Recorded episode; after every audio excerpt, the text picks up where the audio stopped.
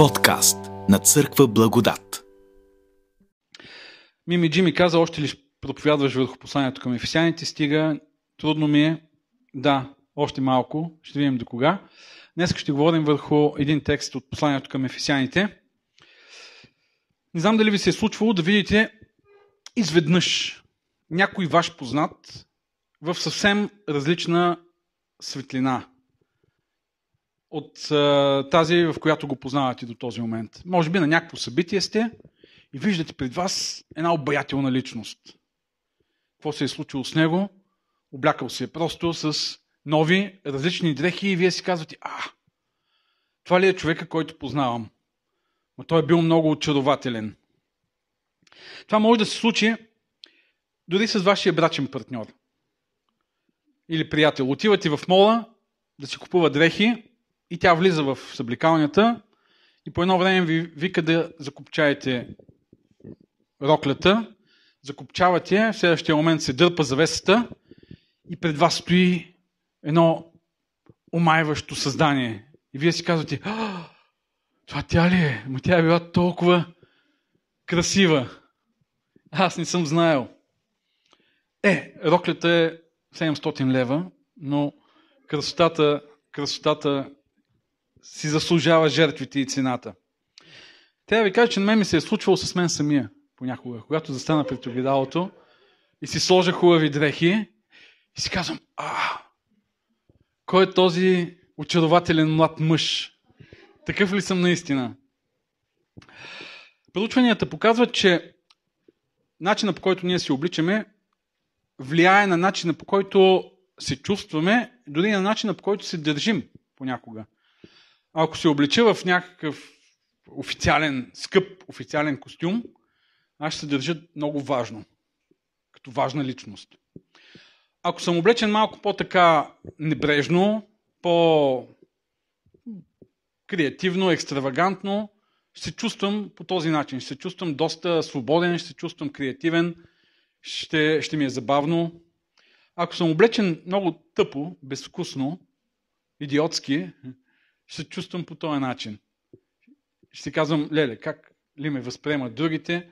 И може да съм много умен, обаче ще се държа глупаво.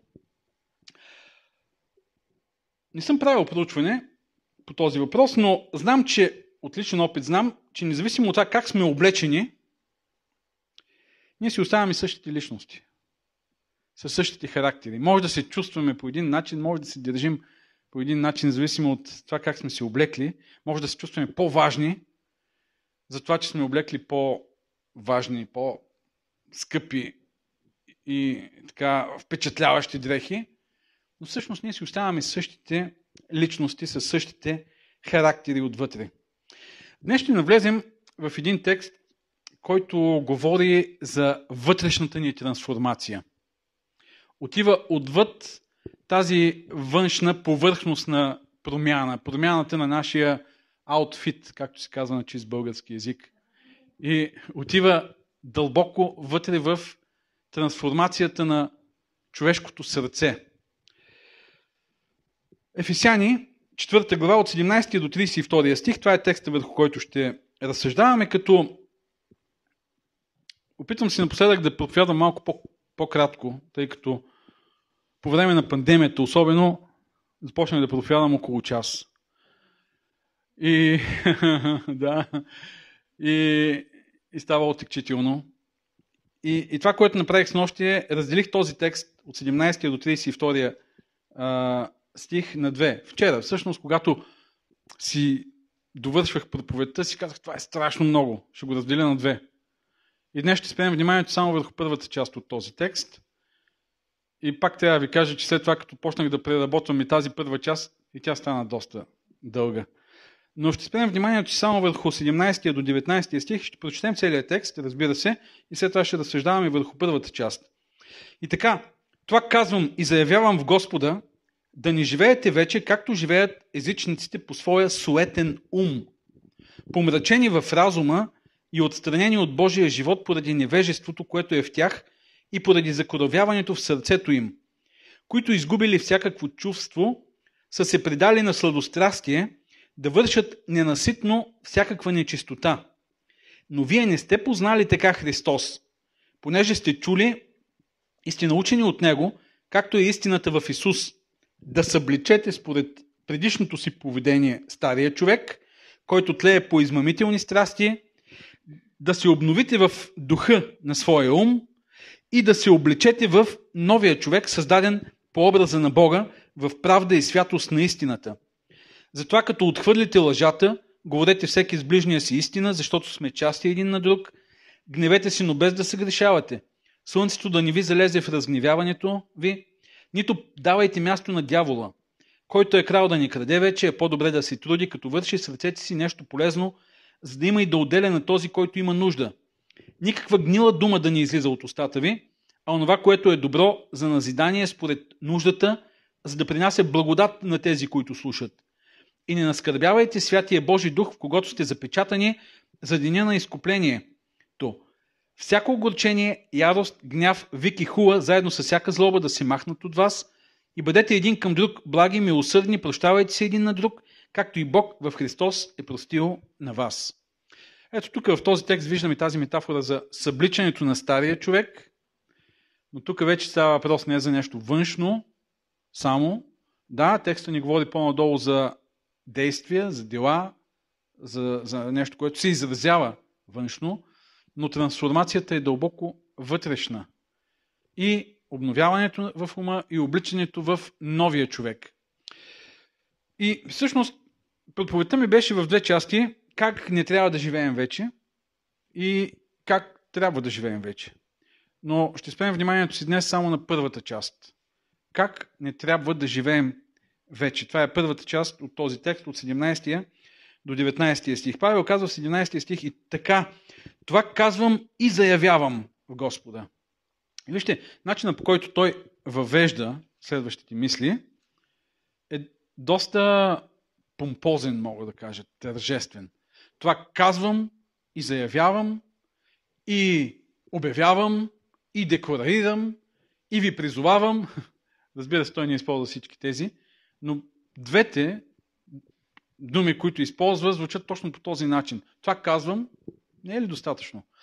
Но обикновено, когато един автор понатрупа малко думи, той го прави, за да покаже колко важно е това, което казва.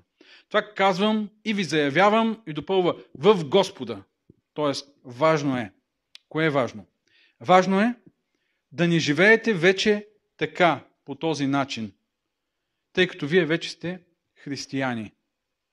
Да, важно е не просто да се наричаме християни, а да живеем християнски. И първото нещо, което е свързано с това да живеем християнски, е да не живеем поне християнски. Да спрем да правим нещо и да започнем да правим нещо друго. Не знам как ви се струва това, но нормално е един християнин да живее нехристиянски. Защото понякога ние си казваме, ами сега ние не сме по-различни от останалите хора, нали? И ние бъркаме, и ние грешим, и ние лъжим, и ние нарушаваме обещанията си, и ние изневеряваме. Ами, и ние сме слаби хора, и ние сме уязвими от греха. И това е вярно, че ние християните също сме уязвими от греха и за съжаление понякога ние християните може да си окаже, че сме по-лоши от другите хора, които нямат претенцията, че живеят според тези ценности, които ние, според които ние живеем. Но християнството не е просто не е просто някаква не е просто някаква отметка, мога да кажа в един формуляр, какъв си, на колко години си, какво работиш, как ти е името, фамилията, каква ти е религията, отмяташ християнин. Не, не. Християнството, Павел казва нещо повече. Вие, това казвам и заявявам Господа, да не живеете вече по този начин, по който живеят, той тук говори, езичниците.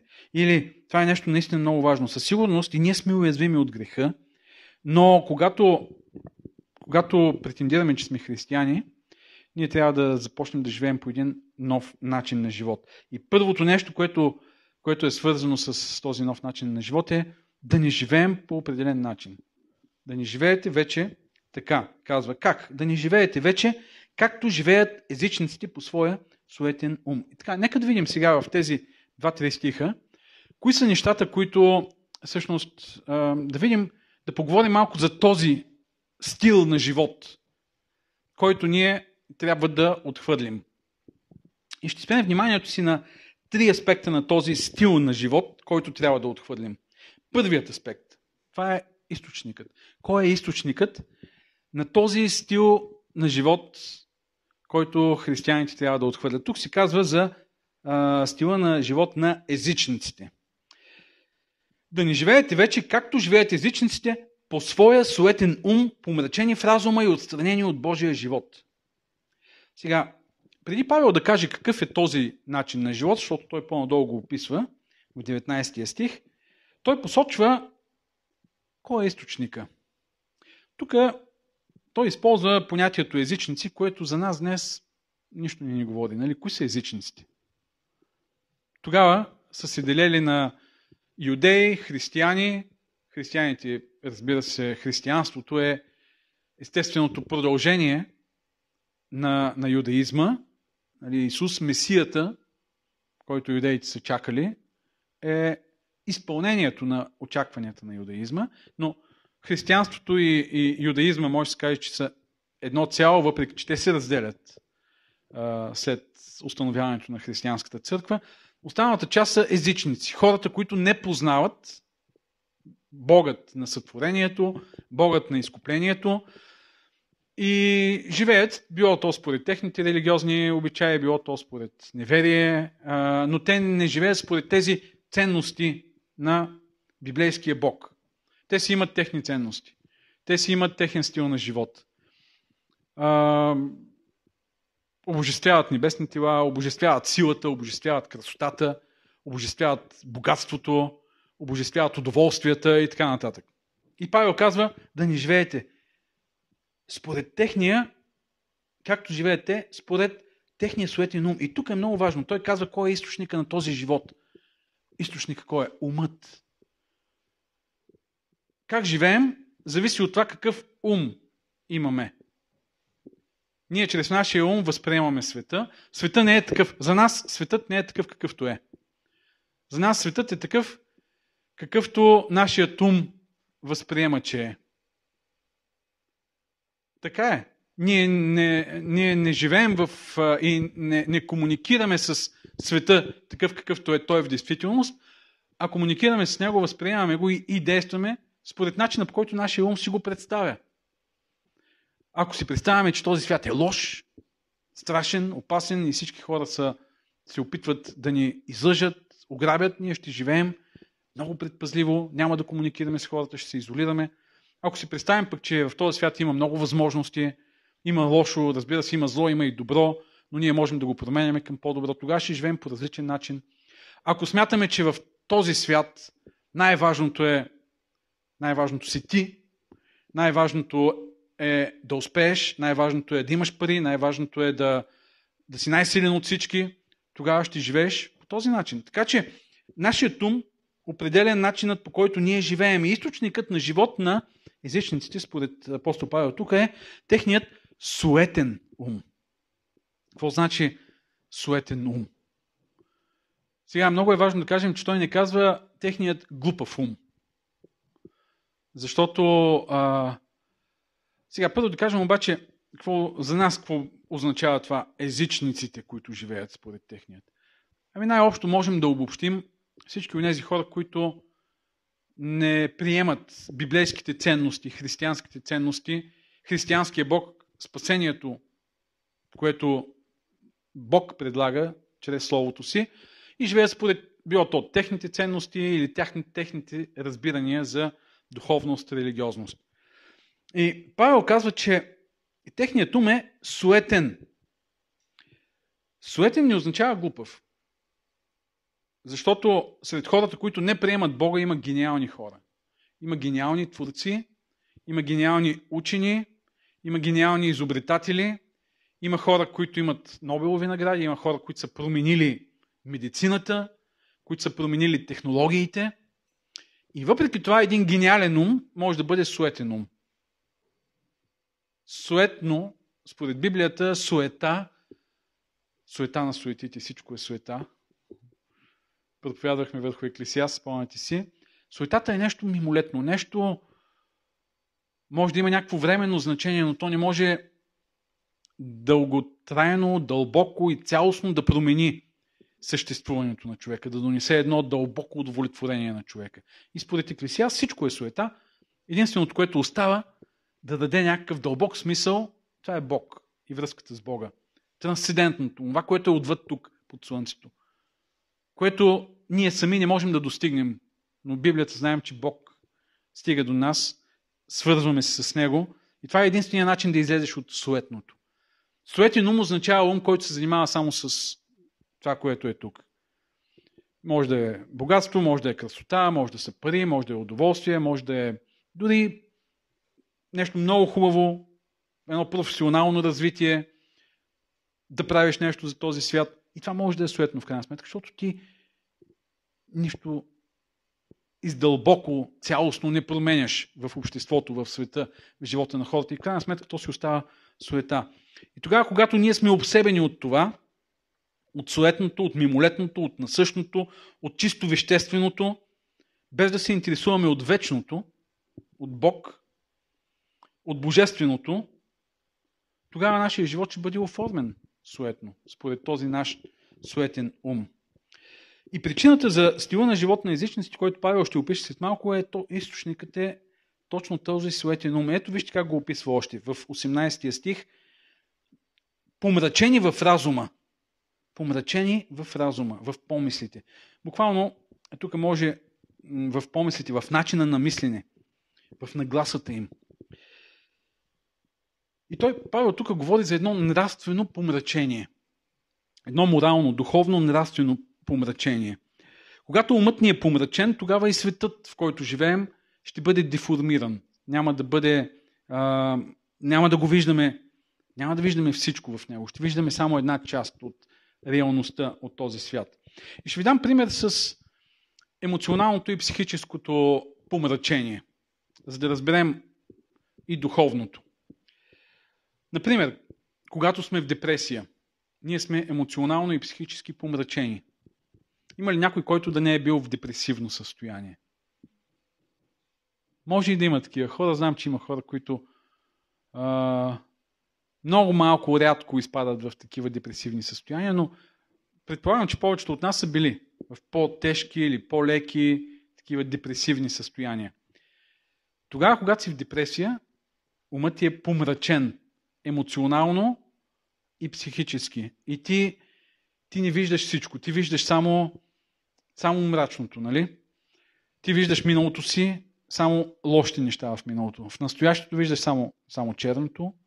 В бъдеще не виждаш никакви възможности, а, никаква красота, никаква надежда. И това е помрачението му. Той, той живее в една такава сянка, емоционална, дълбока, дълбок мрак.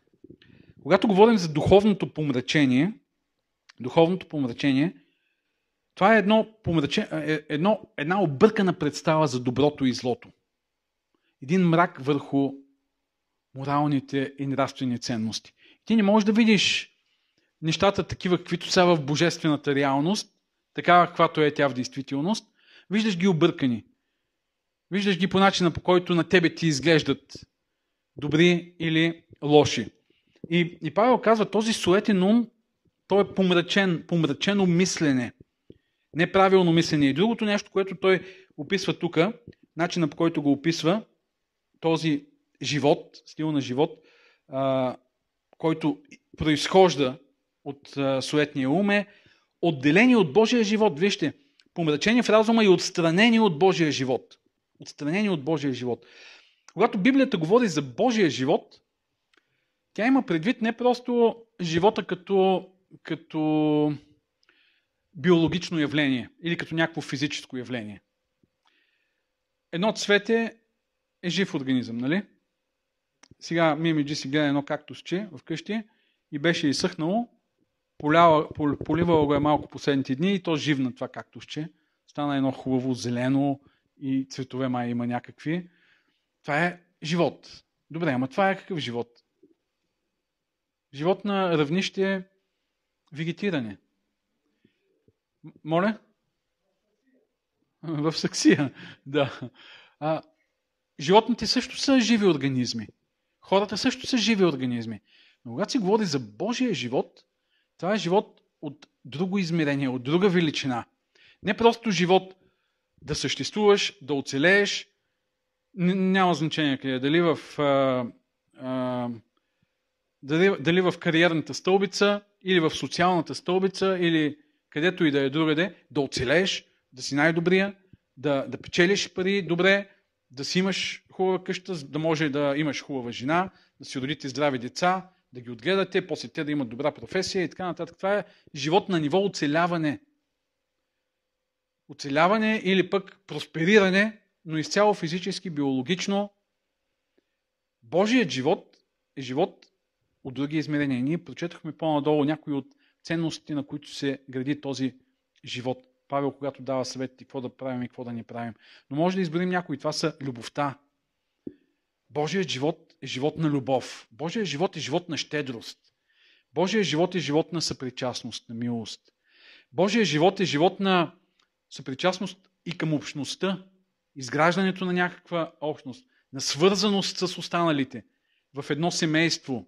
Затова Библията говори за, за хората като семейство, за църквата като семейство. Божият живот е живот на служене, живот на саможертва и така нататък. Това е всички тези неща, които ги виждаме в примера на Исус Христос и съветите, които Новия Завет ни дава за това, начина по който трябва да живеем. Това е Божият живот. И когато ти си отстранен от, тези, от този стандарт на живота, който Библията поставя, тогава ти живееш според твоя суетен ум. Исус казва, аз дойдох, за да имат живот и да го имат изобилно, в изобилие. Изобилието на този живот се състои точно в това. Духовно, душевно изобилие, което няма как да го постигнем, ако живеем само според своя суетен ум. Там винаги ще има един недостиг, един дефицит на живот. Въпреки, че си жив, въпреки, че имаш мускули, въпреки, че имаш хранителни добавки, въпреки, че пиеш витамини и какво ли не и пръщиш от енергия физическа, пак има един недостиг, един дефицит на, на живот, на този Божий живот, който Бог иска да ни даде изобилно. Така че първото нещо, което откриваме тук за този стил на живот, който трябва да отхвърлим, това е източника на този живот. Кой е източника? Кой е източника? Моля? Кой е източника на този живот, който трябва да отхвърлим? Стил на живот, който трябва да отхвърлим. Тоест, не живеете повече така. Суетният ум. Това е нашият суетен ум. Той е този, който ни разкрива реалността, той е този, който ни казва как трябва да живеем, кое е важно, кое е маловажно, за какво трябва да си борим и какъв е смисъла на живота ни. И в крайна сметка, той е този, който оформя този суетен смисъл или по-скоро това безсмислие. Вторият аспект на този начин на живот, който Павел казва, че ние трябва да отхвърлим. Причините. Кои са причините за този начин на живеене на езичниците или този начин на живот, който трябва да отхвърлим. Стих 18, втората част на този стих, казахме помрачени в разума и отстранени от Божия живот. И вижте тук думичката поради. Поради. Тоест, това е причинено от. Поради какво? Две неща има тук. Поради невежеството, което е в тях и поради закоравяването на сърцето им. Ето ги две от причините за а, този стил на живот. Първата е поради невежеството. Вижте колко е важно обратното на невежеството, което е просвещението, грамотността. Във всяка една сфера на, на живота просвещението или грамотността е нещо много важно. Защото хората може да вършат зло от невежество. Като мислят, че дадено нещо е добро. Хората може да си разрушат здравето. Моля? Фалшива информация, да. Фейк нюс. Хората може да вършат, да си разбият здравето заради невежество.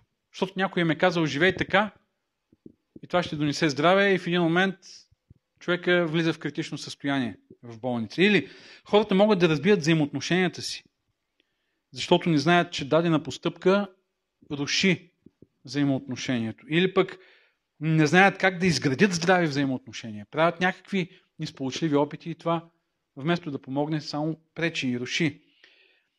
Има хора, които са убедени, че правят най-добро за тялото си. Обаче вместо това го разболяват. Или пък правят най-доброто за децата си и казват, ма как аз съм дал всичко за децата си?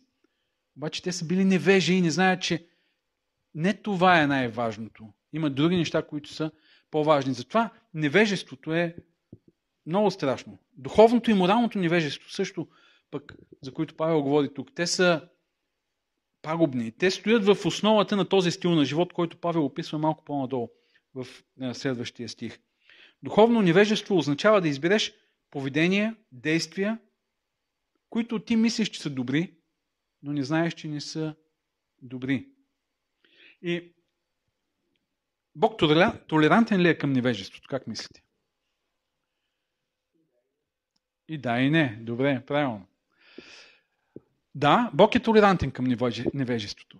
Павел казва, Бог не държи сметка за времената на невежество. Не си знаел, така си живял до този момент. Добре, Бог казва, окей, няма да гледаме сега тая част. От тук нататък обаче, вече знаеш. Или от тук нататък имаш възможност да знаеш. И ти си отговорен вече да знаеш. Мисля си, че Данчо казва и да, и не. Да, Бог е толерантен, но не тогава, когато невежеството е избор, пасивен избор, защото невежеството може да бъде пасивен избор. Тогава Бог не е толерантен. Какво означава невежеството да бъде пасивен избор? Ами, пасивен избор е да знаеш, че можеш да научиш нещо, по дадена тема, която е важна за тебе, обаче ти да не си правиш труда да го научиш. Например, е, как, как да живее здравословно, примерно, вземаме това. Е, то пише някъде там, има, ама не, аз предпочитам да си живея така.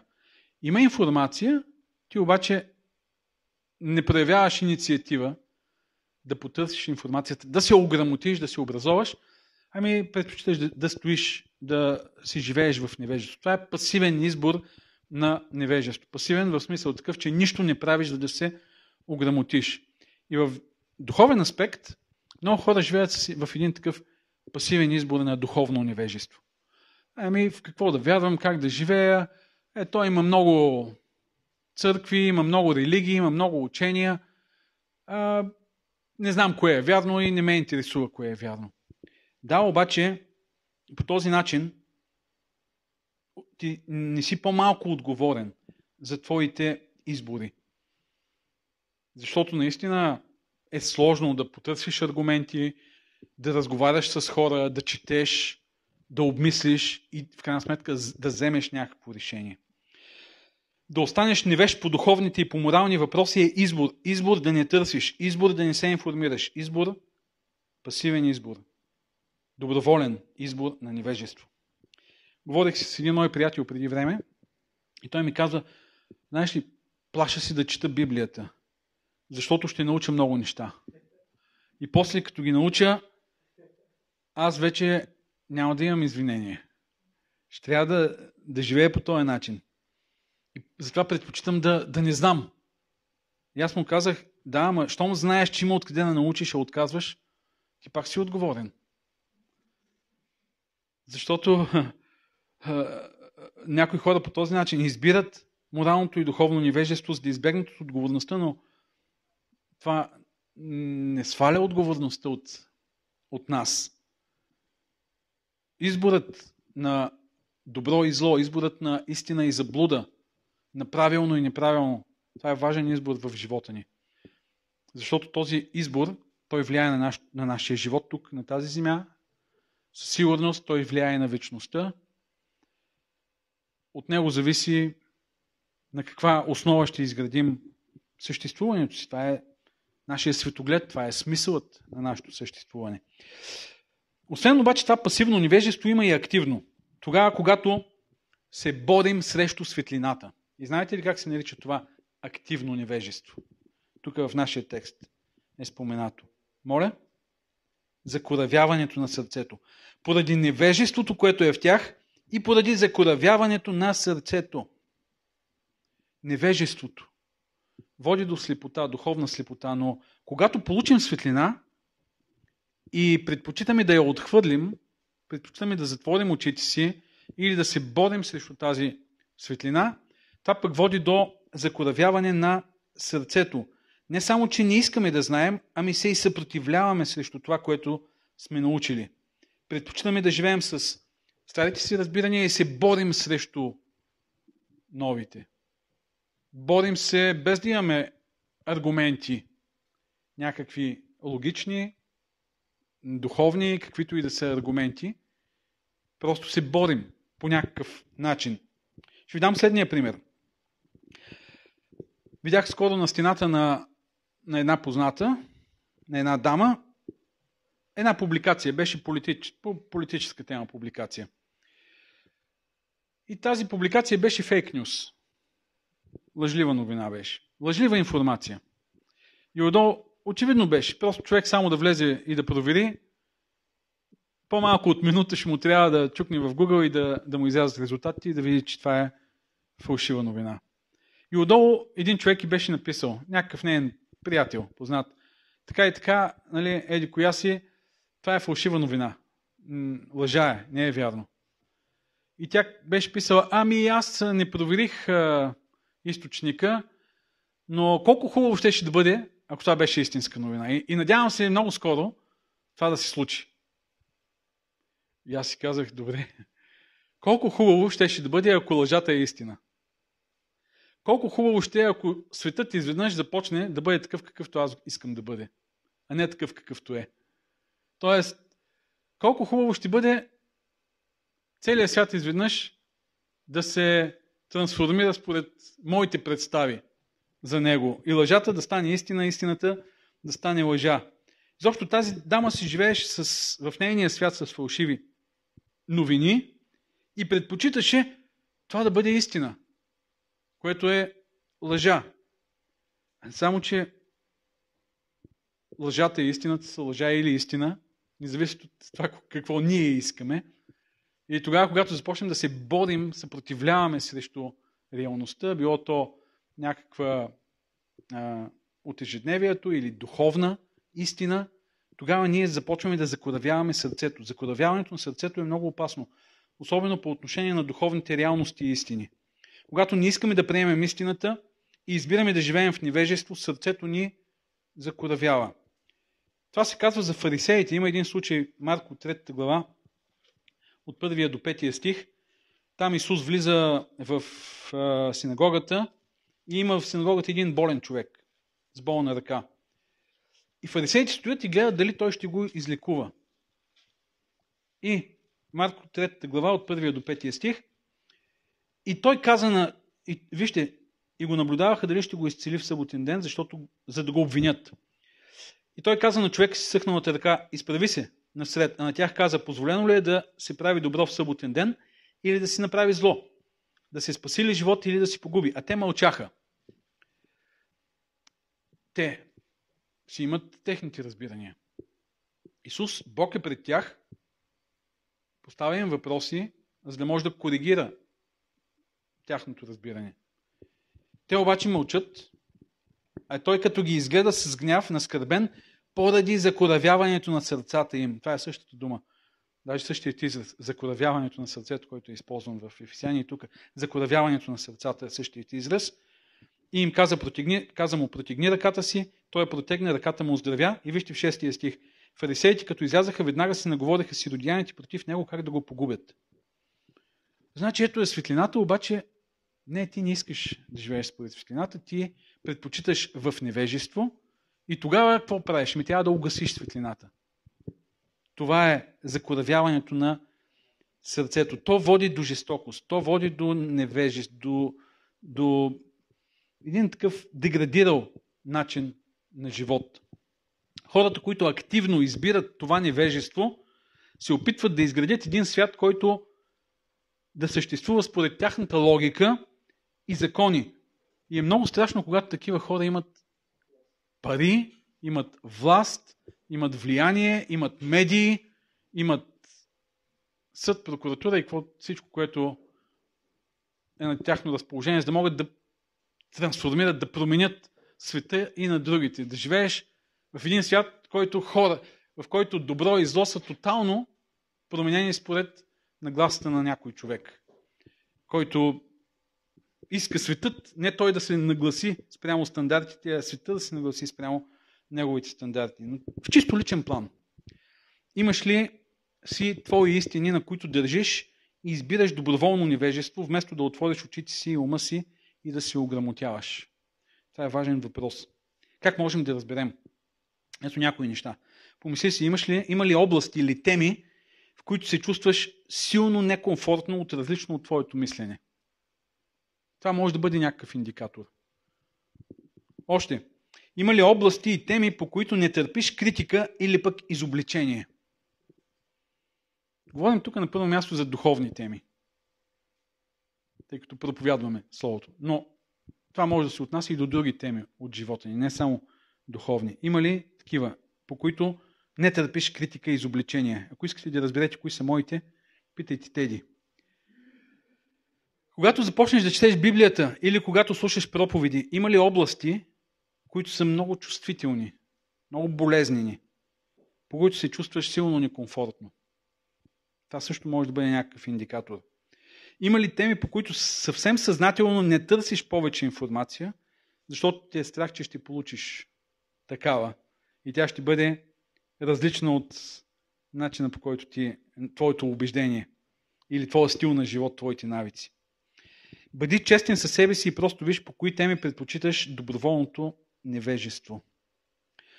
Кой е най-добрият начин да се справим с закоравяването и с невежеството на сърцето? Ами да го отворим. Колкото и да е болезнено, да го отворим по такива теми, да си отворим за такива разговори, които пипат дълбоко там, където ни е проблема, натискат болното място. Не е, не е толкова страшно. Страшно е, да, когато влиза светлина там, където е имало мрак дълго време, болезнено е за очите, болезнено е когато раната, когато бъркаме в една рана, рана за да я изчистим от мръсотията, но това е и пътят към изцелението. Колкото повече избягваме болката и дискомфорта от осъзнаването, че грешим, че се заблуждаваме, толкова повече сърцето ни ще се закоравява и ще ставаме неспособни да израстваме в духовно и морално отношение. Това беше вторият аспект на този начин на живот. Първият казахме кой е източникът, втория кои са причините. Може да е невежество, може да е доброволно избрано невежество. И Павел в следващите стихове казва в какво се изразява този начин на живот. 19 стих. Разбира се, това е някаква така крайна форма, която той описва тук, но в 19 стих първата част се казва така. Които изгубили всякакво чувство, са се предали на сладострастие и така нататък. Първо, изгубили са всякакво чувство. Гръцката дума, която е използвана, може да означава а, обезболявам или изгубвам чувствителност. Това е, ако става въпрос за тялото, някоя част от тялото, която не реагира на, на топло, на студено, на болка, когато се изгубил чувствителност. Може да означава също така и а, за, силно загробяла част от тялото. Мазолеста част от тялото, която също е станала по-нечувствителна.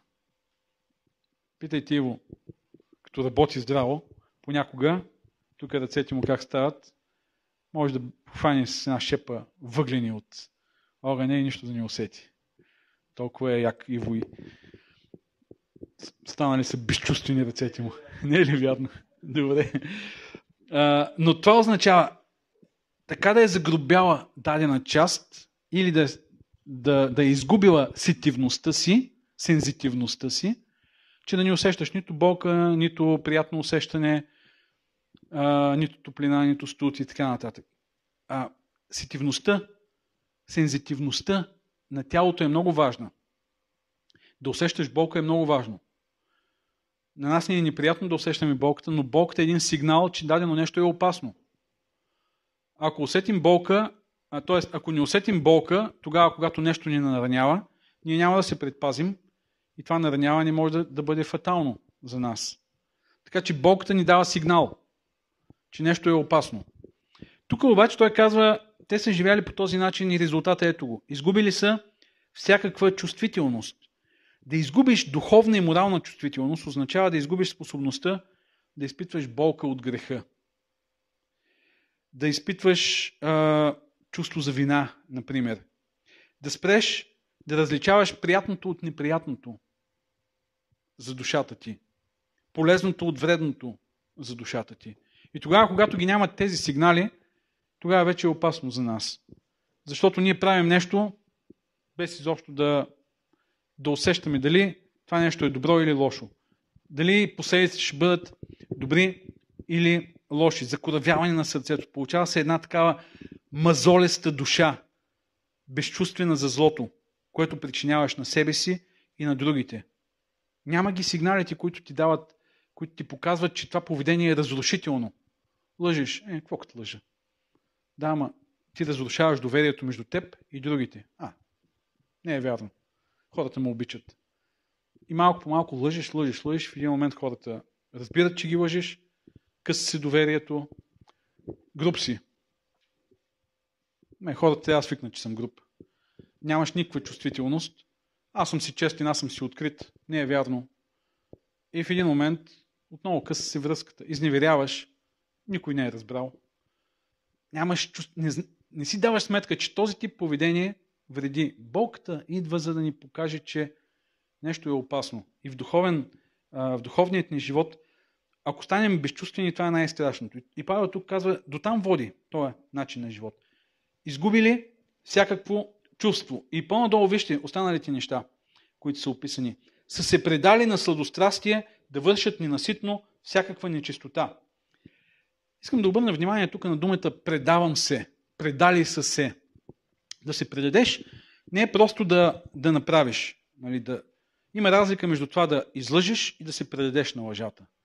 Има разлика между това да приядеш и да се предадеш на лакомията. Има разлика между това да а, извършиш някакъв сексуален грях и да се предадеш на похотта. Има разлика между тези. Когато извършиш някакъв грях или нещо вредно за духовния ти живот, тогава, ако си чувствителен, ти усещаш болката, съжаляваш за това, което си извършил и коригираш поведението си. Когато си станал безчувствен, обаче ти се предаваш.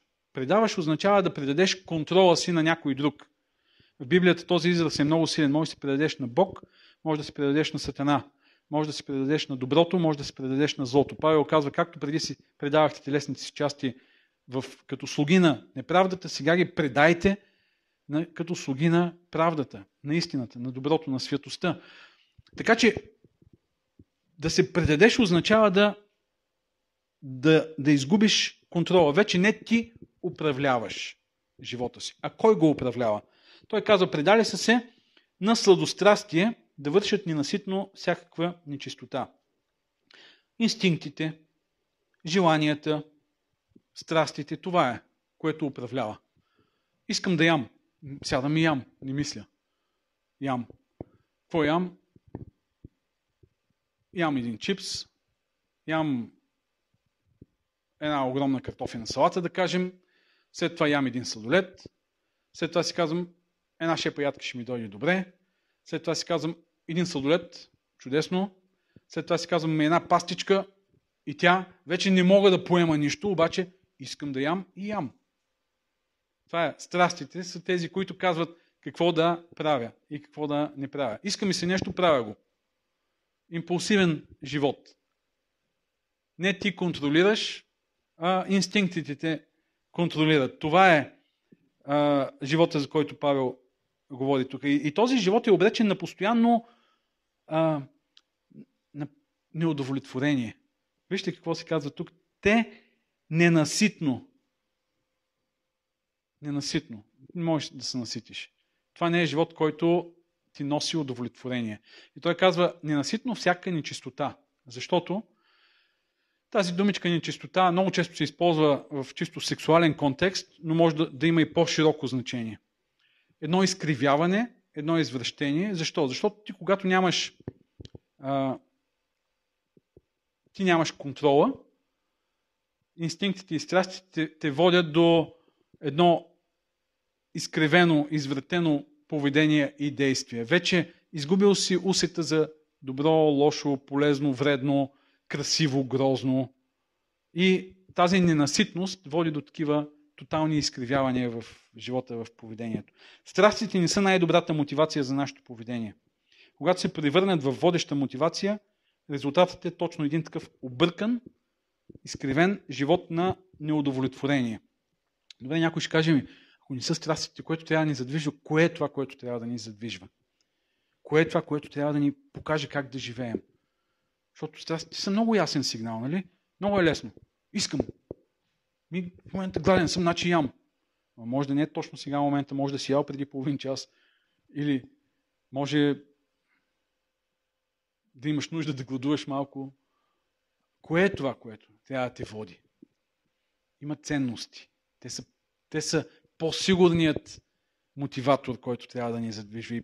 Това, което говори по-надолу Павел в тези неща, които изброява, там са загатнати точно такива неща. Това, правете, това не правете, правете това, защото това е важно. И изобщо в посланията, практичната част на посланията, са ни показани тези неща, които трябва да ни водят в живота. Добре, помисли си за поведението си, за действията си, виж кои от тях са мотивирани просто от някакви инстинкти, страсти, без изобщо да си замисляш, добро ли правиш или зло. Просто помислете си за поведението в ежедневието. Кое е автоматизирано действие заради някакви желания, страсти. И ако е важно това поведение, кои са другите мотиви, които могат да го, да, да го определят, да определят това поведение. Кои са ценностите, които трябва да ти покажат как да живееш.